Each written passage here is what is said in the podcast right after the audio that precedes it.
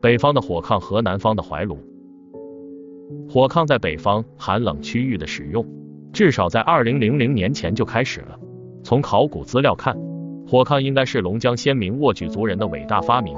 火炕结束了龙江先民们以穴居来防御严冬的时代。在东宁县团结村挖掘的沃举族遗址中，被考古学家称为低火墙或烟道大墙式的，就是早期的火炕。人们习惯沿墙而卧，炕面上睡人，这也是最初的火炕为什么市场型和弓形的缘故。被称为低火墙的是单洞火炕，后来单洞炕变成双洞、多洞炕，火墙被加宽加大，能睡更多的人。火炕随着北方各民族的相互交往，而逐渐成为北方人民在寒冷的天气取暖御寒的主要方式。隋唐时，渤海人和高丽人已开始普遍使用多洞的长炕。辽金时，女真人的火炕结构已经与今天北方农家的火炕没有差别了。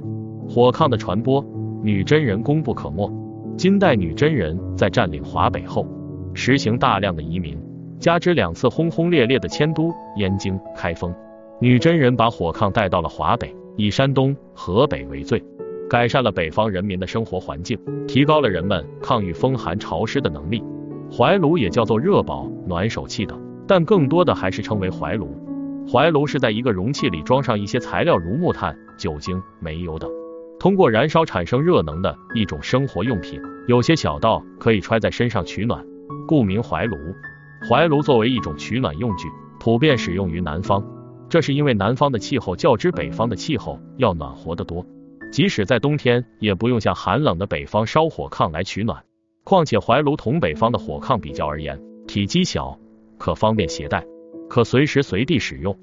南方的怀炉不仅广泛适用于寒凉时节日常生活中的御寒保暖，还可利用它来辅助一些如寒症、腰痛、关节痛、受冷胃痛、妇女生理期腹痛等病症的康复。今天的怀炉样式很多，使用的燃料不限于传统的木炭、酒精、煤油等，也有用电热或以专用添加剂为燃料的怀炉。